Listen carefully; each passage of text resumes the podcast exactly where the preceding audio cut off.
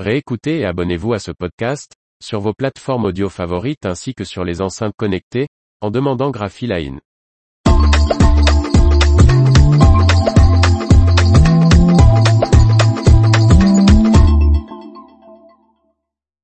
Deuxième acquisition pour Antalis en trois mois. Par Faustine Loison.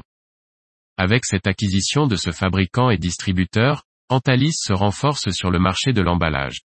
Après l'annonce de l'acquisition de l'allemand BB Pack en avril dernier, Antalis poursuit son développement sur le marché de l'emballage. Le distributeur français, leader en Europe dans les papiers et emballages industriels, a signé un accord afin d'acquérir le groupe espagnol Coal, fabricant et distributeur d'emballage. Basé à Madrid et fondé en 1969, Coal qui emploie 60 personnes réalise 12,7 millions d'euros en produisant une large gamme d'étiquettes et en distribuant des films étirables, des rubans d'emballage et des machines d'impression Toshiba et Epson. Antalis voit dans cette production d'étiquettes, une grande marge de croissance supplémentaire stimulée par l'automatisation, la numérisation et les fonctionnalités des étiquettes intelligentes.